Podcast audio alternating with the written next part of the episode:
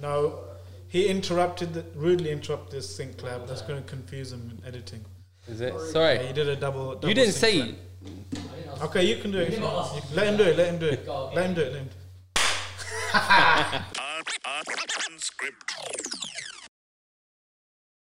Assalamu alaikum. Welcome to today's episode of Sound Truancy Unscripted. We have with us uh, educationalist and all-round nice guy, uh, Uncle Umar Suleiman. brother.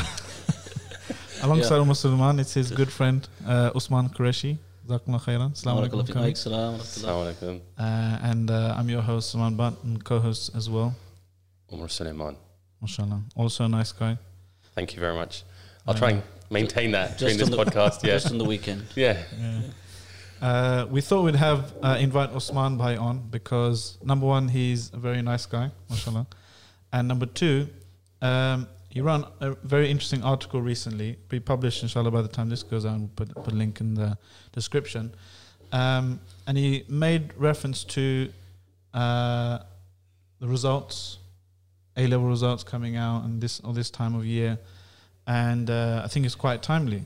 Um, so do you know anyone who uh, got their results recently? I know a few people who got the results recently. Yeah. Yeah. I heard that um, young people are getting dumber. Is that true? Something like Are you allowed to say that? I don't know. We can edit it out if it, it doesn't meet compliance. but um, something like the lowest A level results since the 1800s or something. I think we can get the benefit of the doubt and say the exams are getting tougher. Yeah. You think so? Genuine. To be honest, um, I don't know, but what I do know is that the the corporate environment is constantly moaning about how uh, graduates really don't have enough or have the right skills. They're not coming into industry with the right skills and knowledge. So that's something that keeps coming up again and again.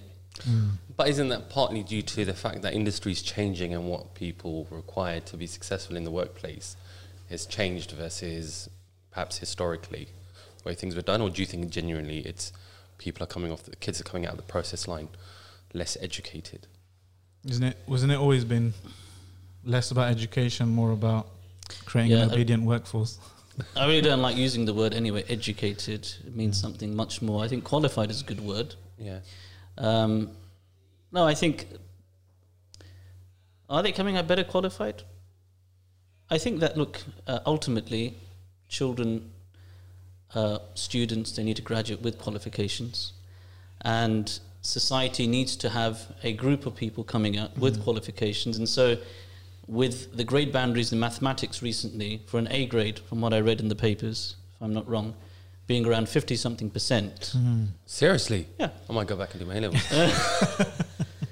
Um, I think that there are always going to be people who are, who are gaining qualifications because the grade boundaries are not sticking to, Yeah. you know, 80, 90%, but they're sort of shifting all the time. So I don't think that you're going to find a time when people aren't going to come up with qualifications. Have you noticed a difference though? From you used to be a head teacher, right? When, when what year was this? Uh, 2005 to 2008. Yeah. So Yeah. I mean, you're still involved with um, education, your community, and broadly. kind of stuff, young Yeah. people.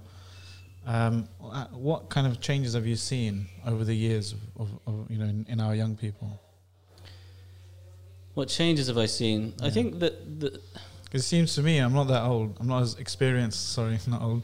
Expe- as And experienced wise. as you. yeah, and wise. But, I mean, just anecdotally, uh, what I've seen. yeah. I mean, I was uh, kids just look like zombies now.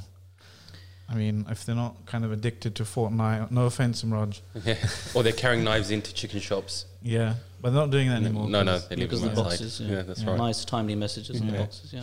It's about time. Yeah. Yeah. But I mean, it seems like they're just kind of. Yeah, it's difficult to, to talk about this because obviously when you say anecdotally, I can only talk about my specific area, Southwest London. Um, rap, rap. yes, big up Southwest London. Thank you very much. Big up Someone's got indeed. to. Yeah, um, yeah. I mean, I, I really can't talk about it in terms of qualifications and A levels as much because I'm I'm no longer in the the the schooling environment. But I think that certainly one thing, and I spoke about this in the article. One thing that certainly has uh, raised a lot of concerns for me is that I find that young people now again, in my limited experience, uh, I find that they their lives seem to be consumed all the time with um, a way of existing, a way of living that's really just more about them. Okay, so I think when I think back at the time when I was younger, there would always seem to be a generation of young people who were motivated by their faith. He would find um, engaging with learning about Islam Yep. or you know becoming part of Islamic projects, trying to come to the masjid more regularly, help out, those sort of things. I find that decreasing as time goes on. Um, additionally, I, I think I feel, and this is one of those sort of uh, when I was a lad sort of thing. But I, I, to be honest, I feel it. I feel that the level of respect, the level of adab or manners in society has decreased enormously. I remember when we were younger, Umar probably remember Yeah. when we were younger, our parents used to say, you know, beta salam karo, you know, son, Yeah. daughter, you know, give give salam to your elders. And it's like we said, we were never going to do that to our children. But actually, I, I think we have Yeah, definitely. right? Because it's it's an adab or it's a you know it's a a manners aesthetic that one generation passes on to the other, and I think that now with our generation, I feel this we sort of turned our back on our culture for reasons, may, may, maybe for the right reasons, maybe for the wrong reasons, but we said we were going to bring Islam into this now. Yeah.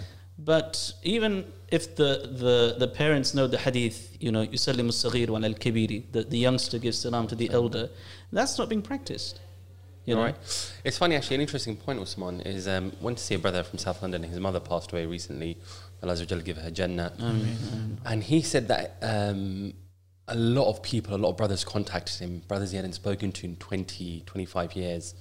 uh, He goes from, and he, he was involved in a masjid that has, has a lot of people from the revert community or convert, you know, I'm not too fussed about using whichever word.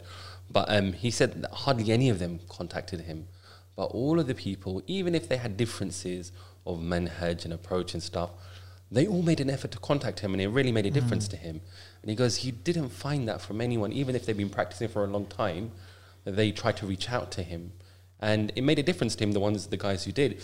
And this thing about creating that culture of Islam, as well as just the rules, I think is quite important. And I think definitely we've missed out on that. Generally in society, we've missed out on creating an Islamic environment. We, I, we may know what an Islamic uh, way of doing things are, but we haven't created that environment where it's actually happening.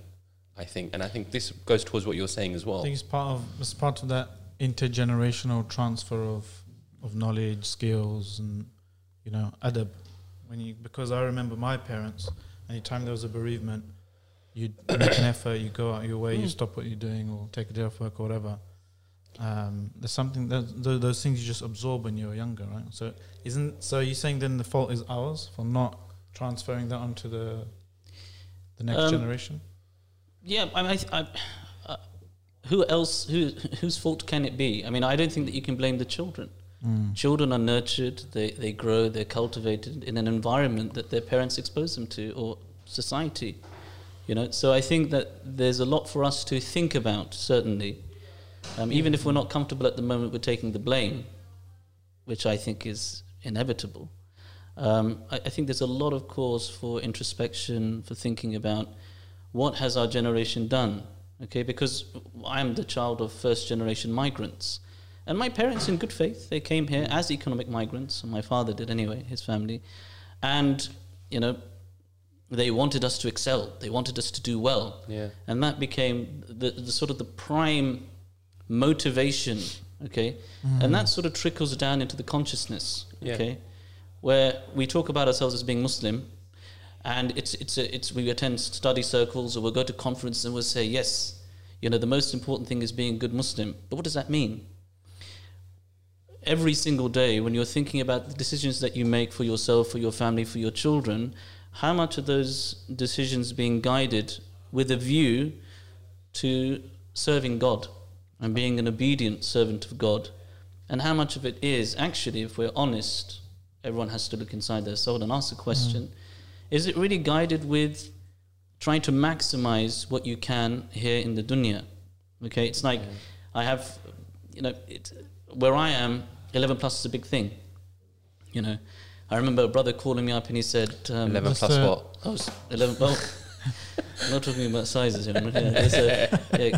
So the, the The, you know the test you have to do to get into grammar to grammar schools exactly. And I remember a brother calling me up and he said, "Akhi, my son got into whatever grammar school." And I said, "Mashallah." But you know, it sort of astounded me that the relief that I heard in his voice was almost the same as if someone had said, "You know, my son's been guaranteed the Jannah." you know, it sounded almost that, as that type of relief. That the, I mean, mashallah, I was very pleased and happy, and I know that the, the brother, you know, struggled and you know to get his son in. Um, but I think that um, a lot of our focus, if again, every person has to sort of account themselves, Mm. but a lot of that focus ends up being towards academia. How is this studies. affecting the kids then?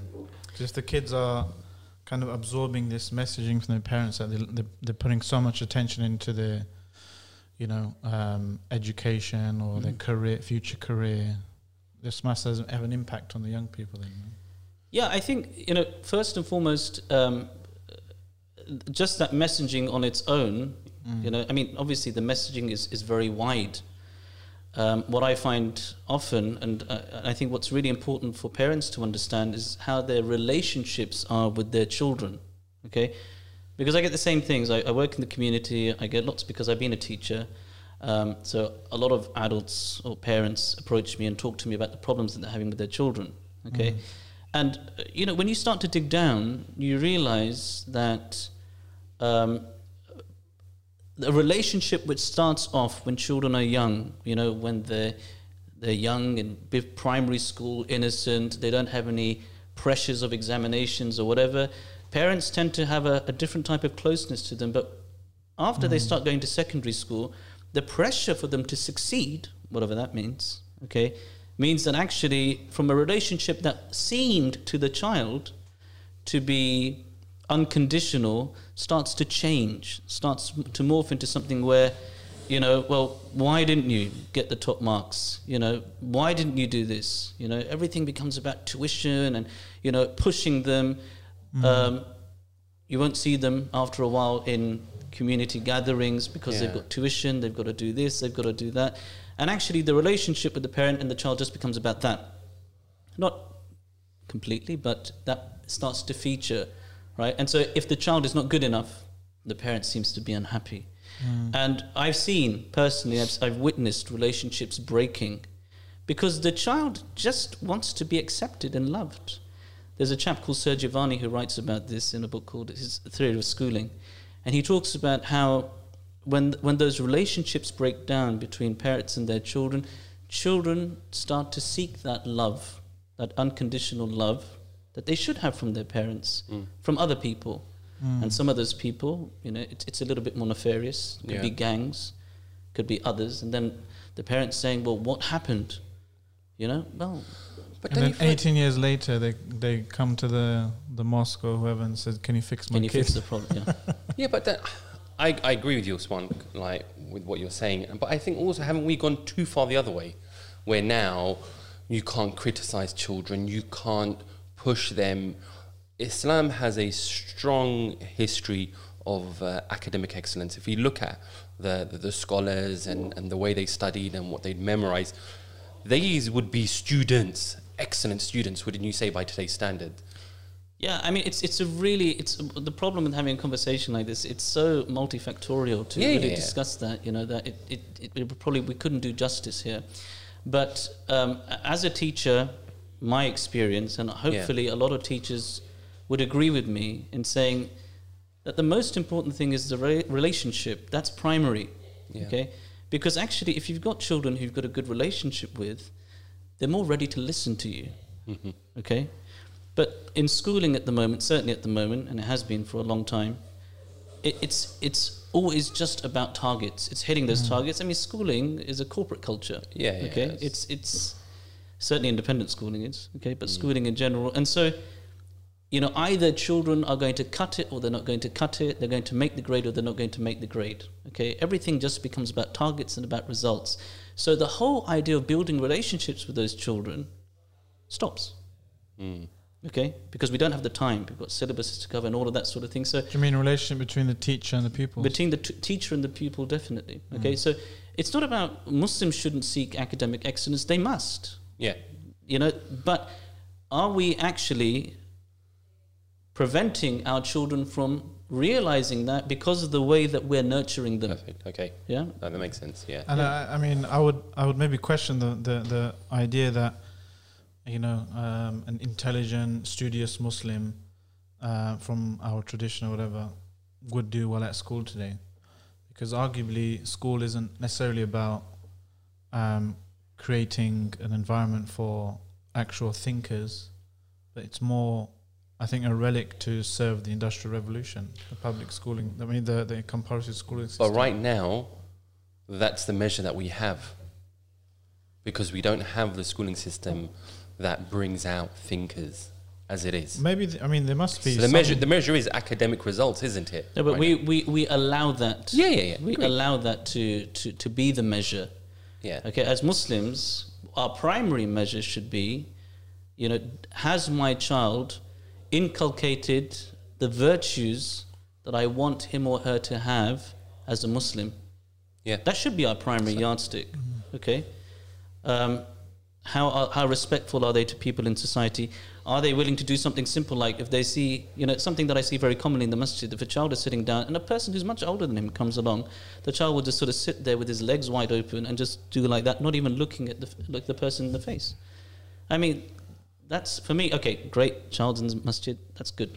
But that's no good. Right? These sort of things are really, Teach really by important. example, then, isn't it, Usman? Yes, Get I out. mean- Oh, teach by example. I'm sorry I don't do it to you when you yeah, come just in. like, yeah? oh, next time I'm I was like, coming. oh god, My almost leg was tired that Yeah, day. Yeah, like this time. No, no, you're right. You're right. Always You gave another example. example of like just helping out, uh, picking out rugs or whatever. I remember Yes. you were talking in one of your articles. Yeah, I mean, you know, it's um, the the spirit of giving. Mhm. Okay, um, doesn't seem to be there. And again, it's just my limited experience. Okay, where young people are ready to say, no, no, no, no, look, we'll help. Okay, in a way that we were brought up to do. Mm. And I- I know this really sounds like oh you're just moaning about young Grumpy people, old man. grumpy old Yeah. man. Yeah, I, I know, and I and I and, and I do hear that sometimes, mm. and I'm A I'm lot. conscious a lot. Yeah, I'm conscious that that shouldn't be the case. Okay, But you know what it is, Osman, right? I, I also genuinely believe that there's a lack of barakah in our time. In the time that we live, there's less barakah than our parents' generation had. Now, um, you often find that the, the, the father and the mother are both working. Okay, so they're trying to provide for the family. Their time they don't have in the same way. It has a different strain on the family. If I look back at our parents' generation, generally it'd just be the father that's working, the mother's at home. They wouldn't even do excessively long hours. They would still be some semblance of a family. Families would come and see each other. You'd see your elder cousins. You would do things together. They would still go to the masjid. And, and I know it can reflect itself in a kind of uh, It takes a me-centric- village to raise a child. yeah, absolutely. Uh, it may seem as if it's kind of a me centric time that we live in, but it's just living life now, just trying to get through it. That, you know, that they have less disposable time to do the things that they want. I, I agree with you, Umar, that there are some people definitely, and I know them. Yeah, um, I know people who, if forget forget husband and wife working, if they can get the child working to meet ends meet, they probably would, and they would need to. Okay, some people really struggle at that. I know that, but at the same time, I know a lot of people who don't struggle, who opt, okay, to have a lifestyle. They make a lifestyle choice. Okay. So I would agree with you, and at the Yeah. same time, I wouldn't. Okay, and Yeah. my question is the lifestyle choices that we're making oftentimes, and I forgive the, my usage of this word, okay, middle class Muslims, okay, but you know, are we, is the mother working because somehow this is going to develop a better human being in the way that Allah and His Messenger intended, or is it so actually we can have the perks of the Joneses, okay, Yeah. and my. I mean, everyone is free to Social do what they want. Sorry, Social, mobility, Yeah, yeah, yeah. desire to reach up to some kind of uh, uh, uh, ever Yeah. unreachable kind of And- standard. Uh, one of the problems that I would say is Hmm. that actually now in this time you're talking about criticisms. It's very difficult to criticize an approach in life like that, where people say, "Well, it's none of your business." I'm not saying it is my business. Do what you want. You know, you're free to do what you want. But is that very, very insular view and almost secular view, not respecting the fact that you're part of the Muslim society and how do our actions individually impact the collective? Yep. That's the bit that I'm worried So about. So it is your business. It's if they, if they understood it, Yeah, it's, it's, it it is, it's everyone's business. Ultimately, you know, we're, we're, Islam didn't come in a very secular way that okay, I manage my small herd, and it really doesn't matter if it impacts the rest negatively. That's not my concern. It is your concern. Yes, it is. You know, uh, none of you truly believe until you love for your brother what you love for your for yourself. I would love that my children are upright. I would love that my children are well behaved, well mannered, that they are succeeding, and I would love the same for my brothers and sisters. Okay, but it's our actions betray us. Yeah. One, Okay. one of this is a feature of, of just general, I think, colonial mo- modernity as well, and that is the, the atomization of society. That everyone's instead of whereas before, maybe 100, 200 years ago, uh, the majority of the Muslim world would be organized in kind of units, family units of not wife, husband, and two and a half kids, but um, 50, 100 people, you know, extended families, and that is what Yeah. um, that's what's been kind of broken up into putting every family. The nuclear family was invented, you know, Yeah, yeah. Everyone in their silos, um, and that and looking at that and trying to address that, I think will solve so many issues. So from in terms of um, tarbiyah of young people, in terms of uh, the, the oppression that a lot of sisters, for example, face right? And that, that many are turning in, turning towards kind of uh, feminist discourses, um, uh, white Western li- uh, liberal femini- feminist discourses to to But many women will argue that they also they face a lot of oppression in those type of setups. Yeah, m- uh, th- Uh, that's they can one, do. one argument. They Yeah. can do. They Yeah. can do. living with the But mother-in-law but, but, you, kind of but you see, this is a problem, I, I- and I feel that we this happens all the time. Definitely, there's no doubt that women have been oppressed, and that needs to be re- resolved. And women have a right to talk about that. It's their right, it's not our right in some ways. But it's always what you see in the Muslim community is a flitting from one extreme to the other. Okay, in almost anything that we do, that th- this path of moderation or the central path is rarely ever tread. Okay, men are oppressing. Let's go to the other end. Okay, our children are not uh, performing. BME children are not performing or whatever. It's all about performance. Okay, everything seems to move to an extreme. Yeah. And that's why we find uh, society being cyclical in its nature. Because when you move from one ex- to one extreme to another, you find, okay, it's not working for us, let's go back the other way. Oh, that's Like not a working. pendulum. Ah, It just keeps going. Yeah. You know, find that path. And actually, the argument that hopefully we're all proposing today, or certainly I am, is that if we focused on what Allah and His Messenger said, not in that rather airy fairy way, okay, but really looking at the values that Islam has, to have confidence that actually, if I prioritize those values as exemplified by our Nabi, sallallahu alaihi wasallam, that we're going to find that we get that and more Agreed. because we're building people of character. You see, we, we've accepted in some ways that Islam, you know, has no narrative in this country. It must do because we have something that we want to give. Yeah. Yeah, Islam came to make the lives of people, society better. And if we don't believe in that in ourselves, then we're going to fall victim to the same sort of mentality that Salman was talking about earlier. So how do you how do you practically address that then? How do you what's your what's your vision? What's your narrative? Um, if I was to say that here, I think people get really worried. But um, the narrative, you see, I think, look, um, Kind of, are you talking like you know Yeah. after school supplementary tarbiyah or That you're can charge a good price for. ah, that you can charge a good price or for. disrupt the whole system, educational system, or what what are you suggesting? I mean, there's a lot. Um, I, I'm afraid people ask me about, um, you know, should I send my child to a Muslim school or a state school or this school? Or that? I get asked that all the time. Um, and I said, look, it really just depends on what your focus is.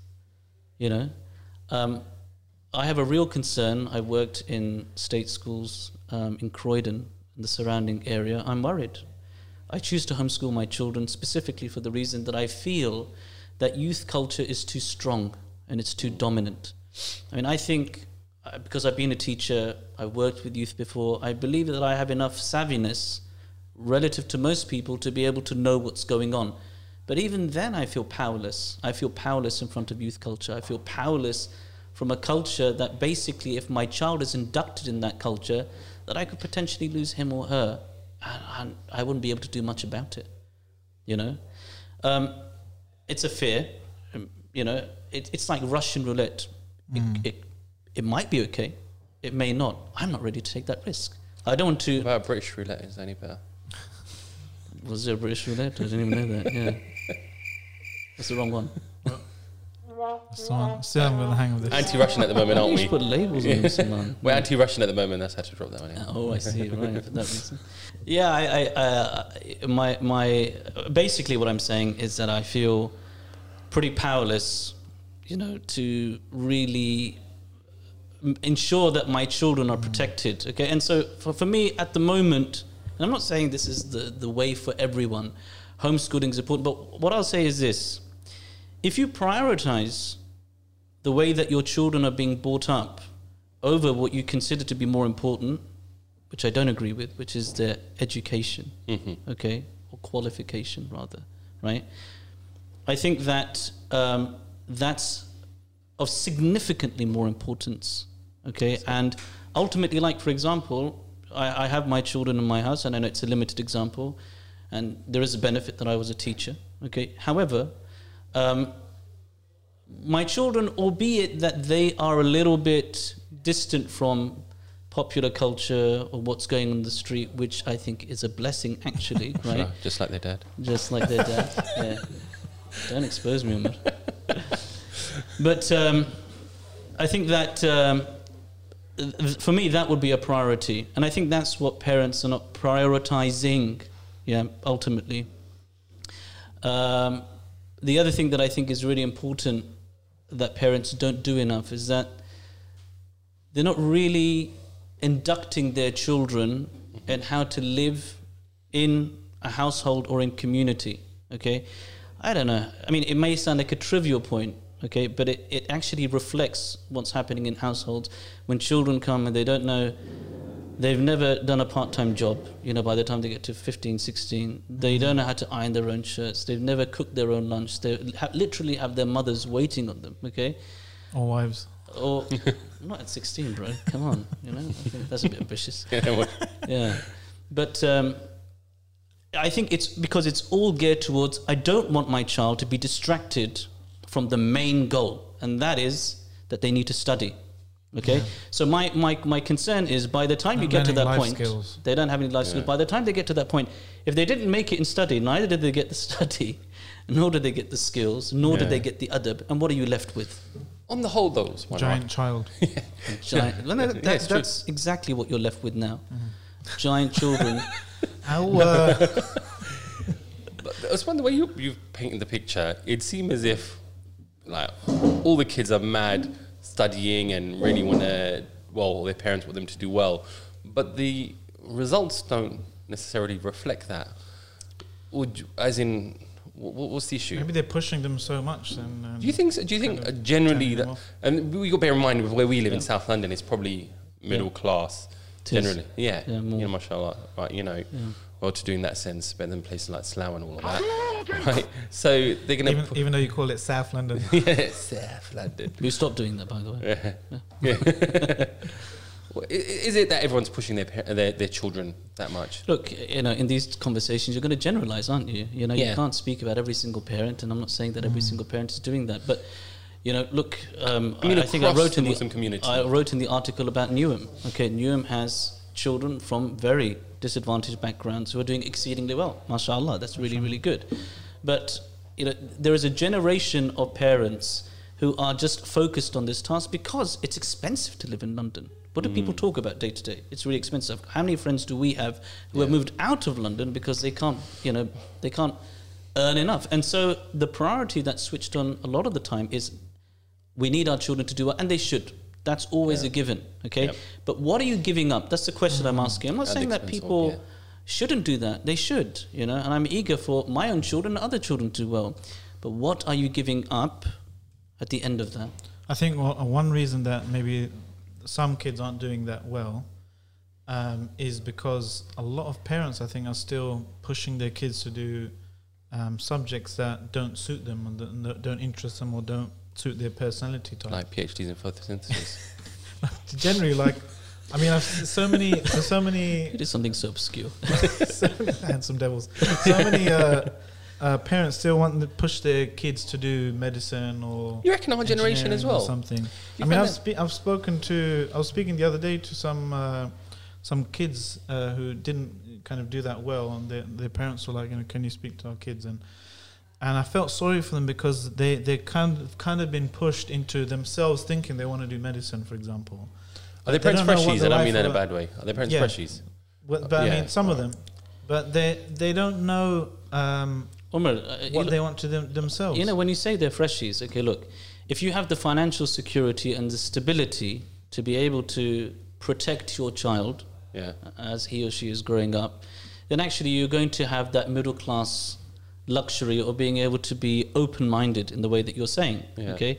And that, that's a problem sometimes because we live in you know echo chambers and we're mm-hmm. talking to the same people with the same ideas and we say that's a really great idea that's very you know hip and liberal and whatever but that doesn't mean that it's spread all across you Yeah. know the, the muslim community mm-hmm. and a lot of people don't have those financial securities okay and so what they want for their children is financial security and it's a good thing you should have financial Yeah, agreed. security I'm saying it's for wanting necessary doctors and that. So I, I haven't heard it as much in our generation. That's what I'm saying.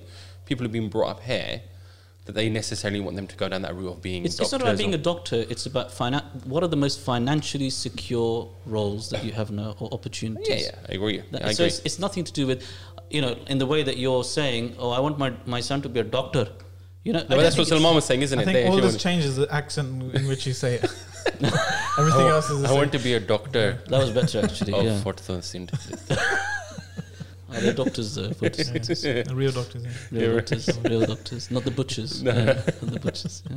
no, no, it's true, it's true. But it's like you said, Osman. I think it's that balance, isn't it, between all of this and And the sad thing is, sorry, the sad thing is that those careers or those subjects that are perceived to be financially secure, they all, I mean, most of them that I can think of, they tend to be um, less influential but just rule following jobs.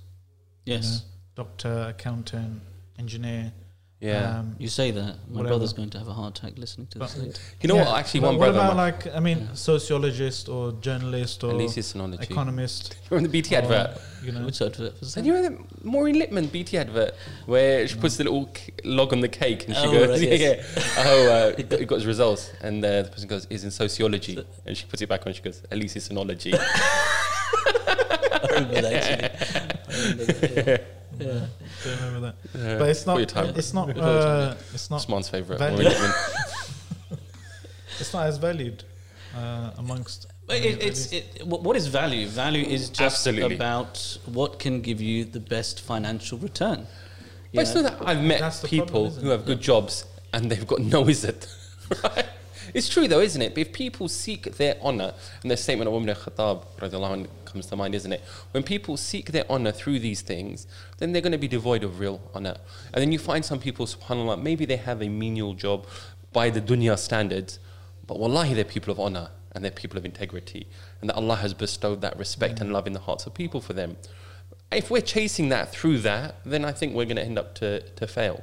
And, and precisely those things that you're saying about in our children, if we inculcate about good manners, you know what, whether a child looks good or not, whether they're pretty or whether they're really good at football, none of that makes a difference to the average person. But if a child is polite, well, I you have a s- time for them.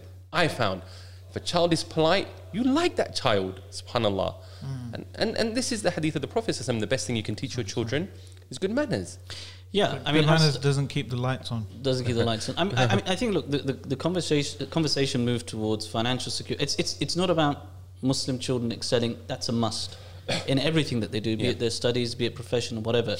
Mediocrity cannot be a word in the, the Muslim vocabulary, the Islamic vocabulary, right? So we, we have to do that. We have Yeah. to, and we want our children to be financially secure. Why not? You know, the Prophet ﷺ, you know, gave the advice to people that don't don't give away too much charity, leave your own children begging. You know, so financial security is important as well.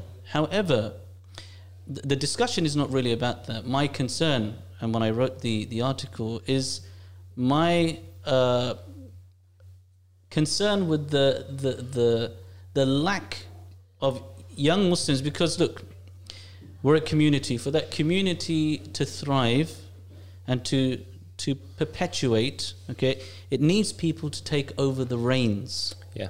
Okay. My concern is that I feel that there is a generation that is absent, Agreed. that is no longer there to take up the reins. Okay, it's not to say that they will never be there; it's possible. But the, the sunnah, or what we've seen all through our lives so far, is that that generation was was there, seeking knowledge, attending courses, and maybe the nature in which knowledge is sought because of the internet, because of YouTube, because of Namana Khan videos or Omar Suleiman or whoever it is. Ah, Yeah, O M A R. Uh, it's spelled U-M-E-L. S-U-L-E-I-M-A-N. It's The other- U M E the other L Muslim. O S M A N. Maybe those, maybe that has become you know a, a different way of seeking knowledge. That's possible, okay. But all the time, what's happening is that there is a lack of nurturing or cultivation that is not taking place that that isn't taking place within the community. Okay, And you're saying that's because parents are disproportionately focusing focusing on their um, academic uh, achievements and to, to, to secure a better financial future, Yeah. material future. that's what I'm surmising. Yeah. Yeah. I think as well as the academics, I've also found a lot more now where peop parents are sending their kids for things like flute lessons and honestly, like you know, playing the piano and all of this sort of stuff. of that- yeah, exactly. Or playing the triangle. Um, no, I've seen they, they want their children to be holistically developed, but not Islamically. So now you find parents talking about making their children more holistically developed, but not in an Islamic way. So they'll send them for I don't know horse riding and flute lessons or playing the piano and this sort of other boss. Um, Just hot air. Exactly. Um, but I want to say something that I've noticed in the city actually. Um, when I started my career, maybe what's 15 years ago now, subhanAllah, there's a lot more people coming through who just kind of finished from university. They were active in their Islamic societies and they'd get plugged in and they, and they were kind of more involved. I found that very quickly gone downhill. There's very few people who get involved, at least with the same intentions as perhaps that generation, the kind of myself and above myself, um, who came from those more active Islamic societies. Now, Islamic networks within organizations are all about diversity and inclusiveness and all of these type of initiatives. Networking. Yeah, networking completely. And what can I do for my career? And then I hear less of a buzz from Islamic univer- well, sorry, Islamic societies within universities as well. And I know they they I they've think got a lot of generally there's speakers. going to be a lot of Yeah. there's, there's- there's been a lot of um, pressure on Islamic societies, a chilling of uh, free speech and them doing Islamic Work. uh, events and talks and stuff. I've I've certainly seen a lot less people coming out who are active Fewer. from universities. Yeah, fewer. You know, but that's because they've invited people who are hate preachers. Yeah. So they've impacted all the other universities. Is, is that legally true anymore? yeah, so th- there is that missing generation. Is it because is it the universities that um, aren't producing? You see, that's why it's difficult to have these conversations. We can only generalize. You know, Yeah. I can only, I can only say what I think. You know, is a reflection of the, you know, the behaviors of young people around me. Maybe Um, university isn't the way to go. Remember, you were saying um, something about, you know, i i i what advice would you give to students who have got their results? Maybe they didn't get as good as they expected, or maybe they're looking, should I apply to universities? What should I do? You know, is university for everyone? I mean, to be honest, if you're uh, asking me about universities, I think that it really depends on the type of subject that you want to take. I think it's very difficult to, for example, if you want to study medicine, to do Mm. it in any other way than to go to university. However, now Or you know, s- Nigeria. oh, sorry, Or Nigeria. or Nigeria, okay, or there's Croatia, somewhere like that. Czech, oh, yeah, Czechoslovakia. If you want to Oh, study, go to those places. right. but um, I, I think that uh, now look, Actually, I meant Pakistan as well in case our Nigerian brothers and sisters are going to get offended by that. uh, yeah. yeah. I, can, I can use certificates too for late. Pakistan as well. I think that it's um, uh, you know 30, 35, 40,000 pounds worth of debt after three years. Okay, Sharia compliant debt. Sharia compliant debt. investment, or debt. Whether it's Sharia compliant or not.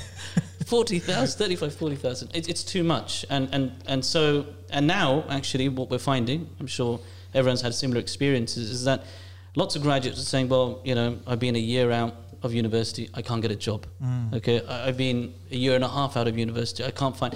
and they end up gravitating towards employment that they never considered that they would take because actually they don't want to be out of work. They feel that there's a Mm. stigma attached to that, which is possibly true. So I would actually suggest that people consider apprenticeships as a very good option and Yeah. opportunity for getting into the workplace because you're actually earning from the word go. So if you start as an apprentice, even from 16, you're going to be earning money. You're going to be getting on-the-job training. Yeah. Okay. And at the end, at the end of the two-year or three-year apprenticeship, depending on which company, depending on which profession or you know side that you want to go into, you're going to be much better placed at the end of it to take a job after the apprenticeship because actually you've got skills. Yeah. You've got Mm. skills and you've got knowledge. So a company is going to turn around and say, "Well, I've got a graduate who I'm going to have to spend at least a year, if not more, training up because they don't know anything." I think we'll all agree. Those of us who have completed degrees, we were really useless for the workplace. We had some theoretical knowledge, but we Mm. didn't know what to do. And so companies have to invest. They don't have to invest it with the apprenticeship because Mm. actually the government was paying most, you know, Yeah. of, of that wage. They got to train them in the way that they wanted. They're Mm. already fed up with graduates who do, they don't think cut the mustard, and so it's a win-win situation. And I, I think that, be it paralegal uh, or legals or legal profession through paralegal, accountancy, understand.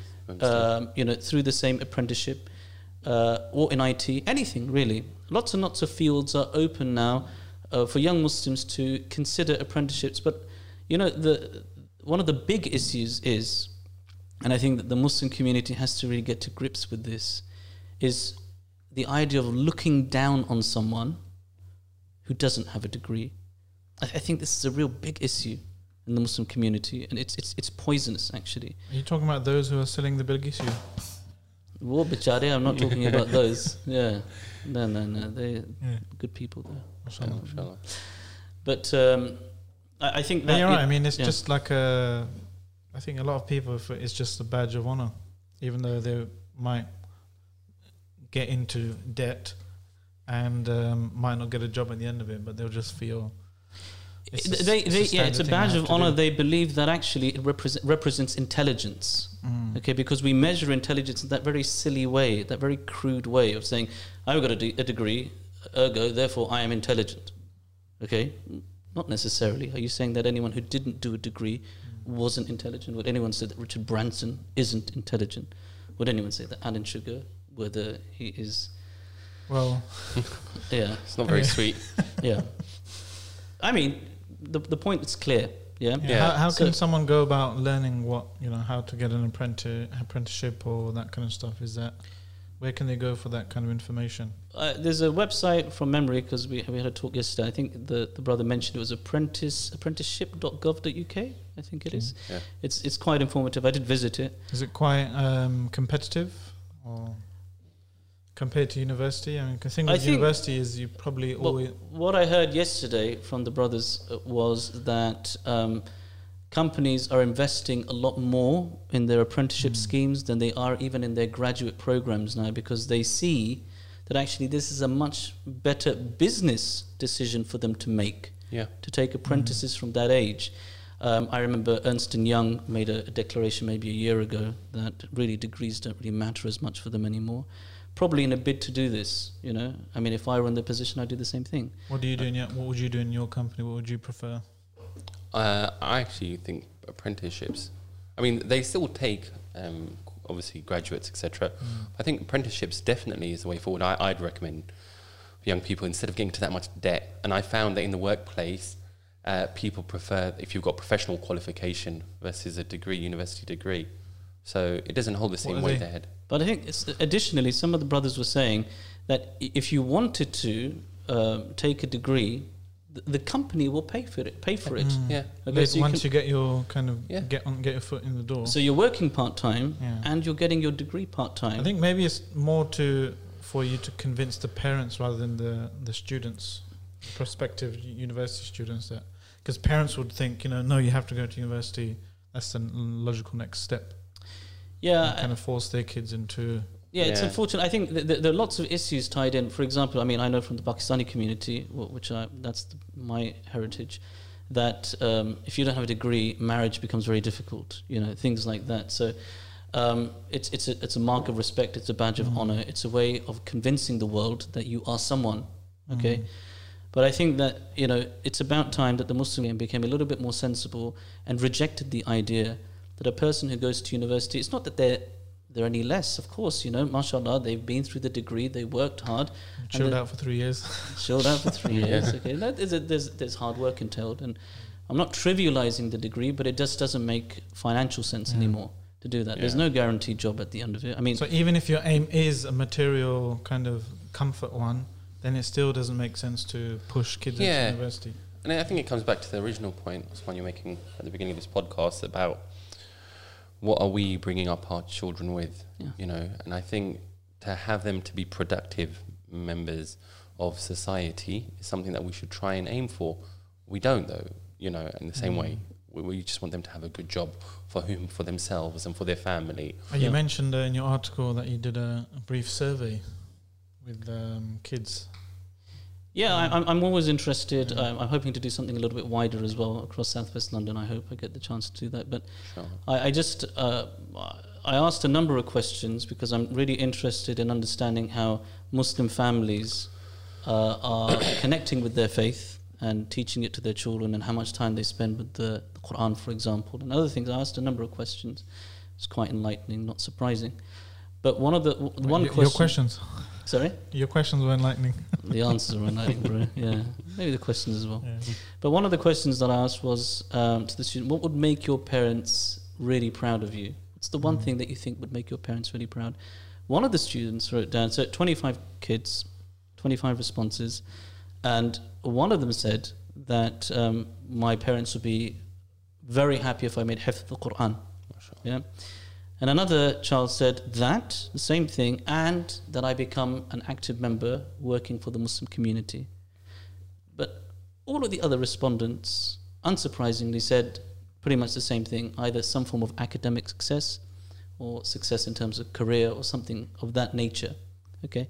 Mm. So it comes back down to the same thing. And when you when you ask me, okay, you know, why is that my perception? Because ultimately, what you're putting in the mind of your child is the idea that material success, you know, is actually something that you should be driven for, or you should be driven. And Islam seems to just become some sort of adjunct. Okay, it's something that's sort of added on or bolted on when you get the time. I went to a youth camp program recently, and I had a you know some young people sitting around me reading the Quran, and you know I can understand Quran being read in that way when we were children, when we had you know the generosity of um, aunties in the community who gave up their time to teach lots and lots of children. May Allah bless them. You know. Um, and they were from the subcontinent background and their skills were limited but despite that they did a lot you know Definitely. uh, so in, if if our quran was problematic from that time there could have been a reason but You now mean the ability to recite? the ability to recite with you know at least makharij at least that your letters the pronunciation and that you're able to read with a certain degree of fluency should be there. For us it was it may not have been. But now with access to lots of teachers um, even over the internet i know lots of people are joining on through skype with teachers in egypt or other parts of the world. There's actually there should be less excuse for that. But when you talk to the the kids and i sort of a group of them i started asking questions about where do you go where do you learn quran a number of them sort of said well you know i, I don't you know how often do you read the quran well i don't you know this Um, was already a selected kind of sample. This was a youth. no no this was uh, it was just uh, on the spot that thing was on the spot the But it was a youth camp. it was a youth camp So yeah. it's already someone, a group of people that are perhaps more. Engaged. more engaged. Um, generally speaking, it's a practicing community of Mm. people sent their children, you know, or what we may term, without defining it, here, a practicing community. Yeah. Um, so, I mean, I think that was worrying, you know, and it sort of reinforces in my mind. And the question, as I said, was quite revealing some of the answers about the amount of uh, whether the parents go to the masjid to pray, whether they recite the Quran. Whether well, that was one of the questions: Do Mm. your parents recite the Quran at home, in front of you, in, at any time? There wasn't much positive response to that, for example. Okay, so it it just keeps reinforcing the idea, okay, that I have in my mind that I'm seeing more and more of, right? That there's there is a, a tremendous focus on qualifications, on schooling, on that sort of achievement. Okay, even for example, in our masjid when we hold programs, we had an apprenticeship program yesterday. Uh, good attendance. Yeah, okay. Um, I feel that if we had a, a, program on how to develop your closeness with God, uh, the audience would have been probably not as uh, not not as many people as there were there, and that's happened before in the past as well. Mm. Okay, so I mean, I, we're not sitting here in judgment or criticism in that way, but I think just as a community, we have to think about what is guiding us and what is motivating us, what is propelling us forward, how are we cons- considering the tarbiyah, the cultivation, the nurturing of our children, and what's important. Because at the end of it, okay, we're going to find that the Muslim community finds itself without a generation to pass, mm. you know, the reins onto. That's the concern. The stuff you said reminded me of something a few youth workers have said, and maybe they're a bit, maybe um, uh, sensationalist when they say that you know they actually question the f- will there be a future Muslim community in the UK. You know, with with the, this slow kind of secularization, as you mentioned it, or um, kind of uh, the lack of a, a, a, significant, in at least in your your perception, a significant new generation to pass the torch on to in terms of Islamic activism and so forth, because they're so busy in their you know careers or yeah, education. See, what I find is that when I talk to parents um, who do admit that their children don't seem to be overtly as religious as either they were or they wanted them to be. Okay, so they're listening to music and doing other things. Um, and actually, to be honest, i am I'm, I'm connected with, I have been connected with people on Facebook. And what I find worrying sometimes is that, you know, youngsters are doing things which they are publicizing, uh, where I, I, if I had done that, which I didn't, if I had done that, um, I probably wouldn't have advertised it. Mm. Okay, so now I find a reluctance in parents to sort of challenge that and say, well, what can we do? Okay, kind of demand a higher moral standard of their kids. I just, I, I think part of the reason is because there is a breakdown in relationships, um, and I think that parents struggle with that. They don't feel that they can they should have challenged it earlier, and because they didn't, now it, it just exists as it does, right?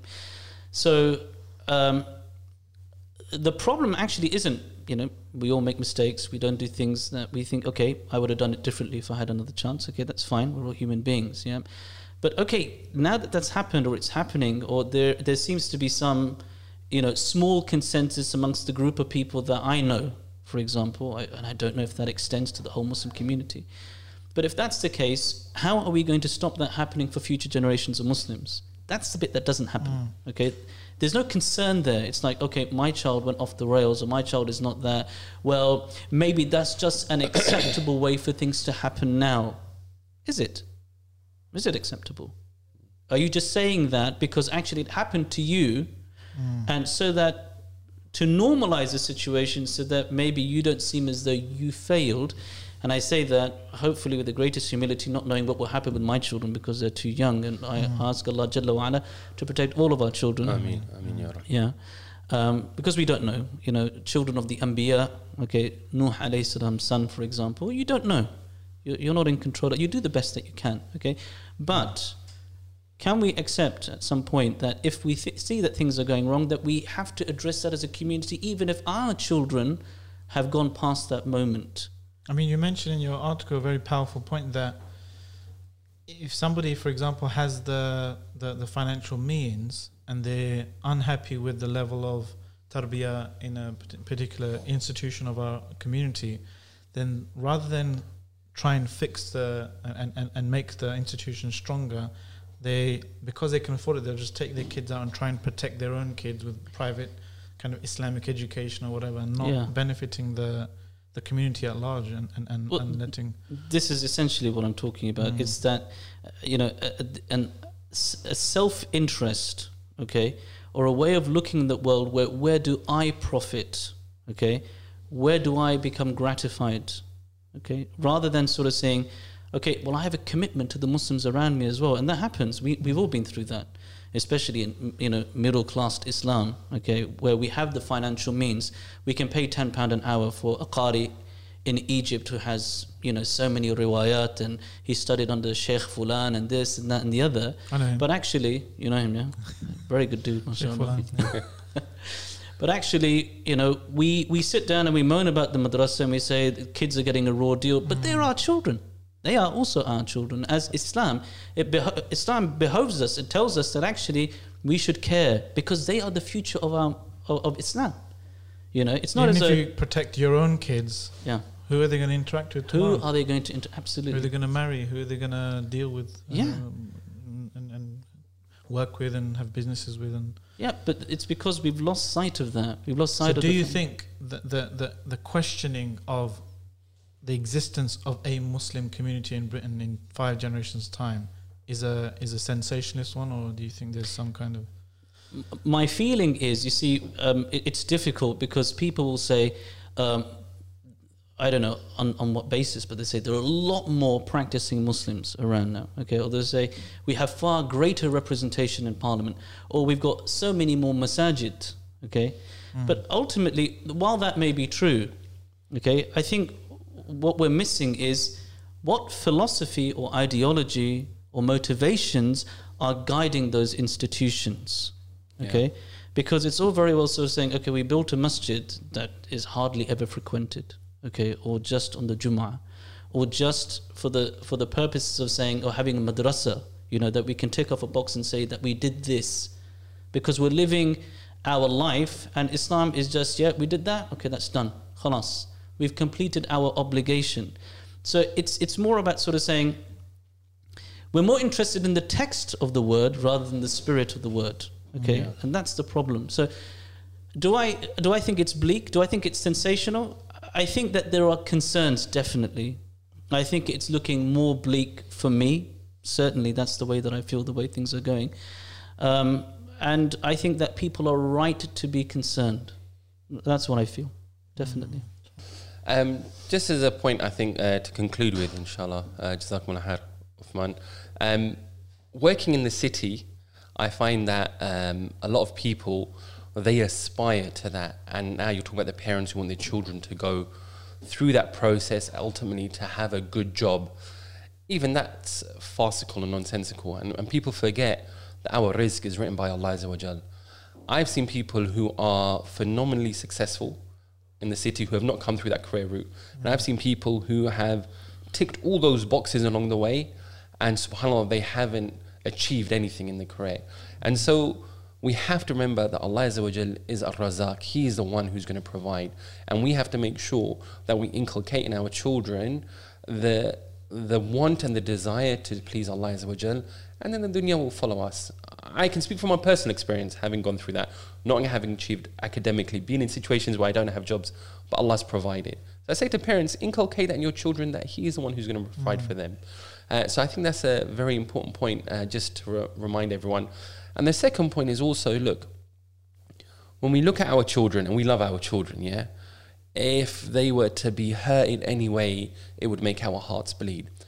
And so I always say this to brothers sometimes when I'm giving khutbahs in the city is that look, if at the end of it, your child has got that degree, got that first, got all of those A stars, got that perfect job, got that perfect life with a perfect partner, earning that perfect salary, and they don't get into Jannah, what have they achieved?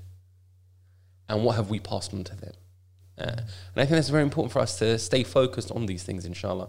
It's not that you don't achieve in the dunya, but as you were saying, at what expense? But actually, just on that point, what do we get from it as well? Because there is an Islamic self interest for us as parents to know that our children will be sadaqatun jariyah, that they will carry on doing good actions that will mm. benefit us when we're passed on. So the investment that we've made, will it pay off for us? That's the question. You know, or as a brother told me in the community, right? He had two sons who went Oxford and Cambridge, and he's an old man and he doesn't see them for Adam Mm. you know Mm. so you know, there's a it's a it's a good point. You know, serious point to end on. Yeah. So, um, I think to to end on a practical note, right? Um, one of the the models, as you know, from our, our mashayikh that we um, kind of push on things like Sabil and, um, as a as a program, is that the kind of seven spheres, seven dimensions of tarbiyah, right? So this is something practical that people at home can kind of have as a checklist Yeah. for things that they're um, focusing on for their students because we've been criticizing a lot. So, um, in terms of what do I want my kids to excel in or, or learn and, and, and, and so forth, um, number one, their iman in Allah subhanahu wa ta'ala, trying to inculcate that. Number two, their righteous actions, their worship. Uh, number three, uh, their knowledge. And knowledge includes anything, any knowledge, information which is beneficial, including their, uh, just not just Islamic knowledge, but you know, their, their school and, and, and qualifications and so forth. Um, their activism, da'wah, desire, desire to, you know, um, enjoin the good and forbid what's evil. What is that for? Uh, number five is their akhlaq, very important to nurture their akhlaq. Number six is uh, the ability to be united and work together with all uh, all other types of Muslim Muslims. And finally, number seven, uh, you should you should know this kind of stuff as well. I'll test you later, inshallah. Yeah. Um, number seven is all other types of skills, so management skills, time management skills, life skills, how to iron a shirt, how to cook, clean, and fend for themselves. So number one, iman. Number two, uh, amal saleh, righteous actions. Uh, number three, knowledge. Uh, number four, da'wah, and joining good, forbidding evil, activism, and so forth. Number five, akhlaq, uh, good conduct, manners, and so forth. Number six, a unifying mindset, unity, um, consensus, in, uh, inclination towards consensus and unity. And number seven, Get all other types of somebody. skills. uh, all other types of skills, uh, management skills, time management, all that kind of stuff. So, Good advice. as a practical, it's not mine. It's just a model of tarbiyah that we that we run with Mm, uh, both Islam University and other organisations that you know follow a similar kind of um, uh, roadmap for for tarbiyah. So Yeah, That's development, a development model. yeah, a development model. So. Uh, Jazakumullah khairan, uh, everyone, for watching. If you made it this far into the podcast, and uh, you guys are awesome. Um, if you like the podcast, uh, give it a like and a share. If you didn't, then um, don't say anything bad because we have very fragile egos. um, we're also on iTunes, um, I think Spotify, Google Play, all that kind of stuff now. So give it five stars as well, uh, if you will. Um, share it with people. Jazakumullah khair, Usman Bhai Barakallah feek. Jazakallah uh, for joining us, Omar.